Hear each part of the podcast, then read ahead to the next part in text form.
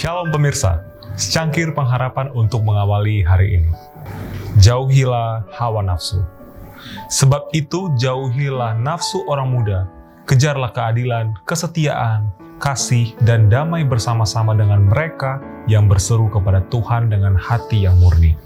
2 Timotius 2 ayat 22 kita tidak memiliki waktu untuk disia-siakan.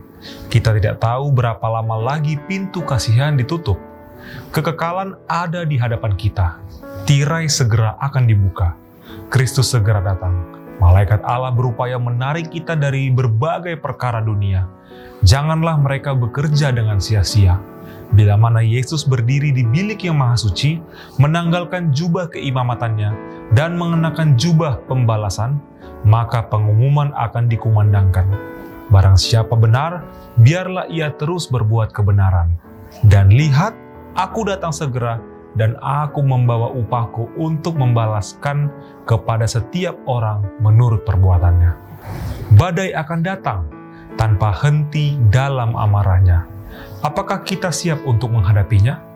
Kita tidak perlu berkata, bahaya hari-hari terakhir akan segera menimpa kita itu sudah datang.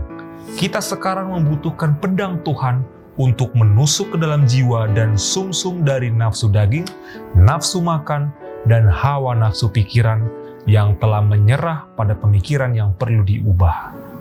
Pikiran harus berpusat pada Tuhan.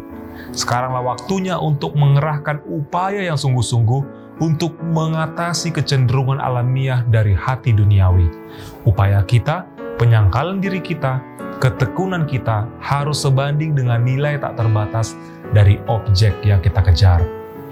Hanya dengan menang sebagaimana Kristus menang, kita akan memenangkan mahkota kehidupan.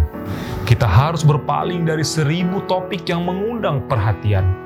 Ada hal-hal yang menghabiskan waktu dan membangkitkan pertanyaan, tetapi tidak berakhir dengan apa-apa kepentingan tertinggi menuntut perhatian yang cermat dan energi yang terlalu sering diberikan pada hal-hal yang relatif tidak penting.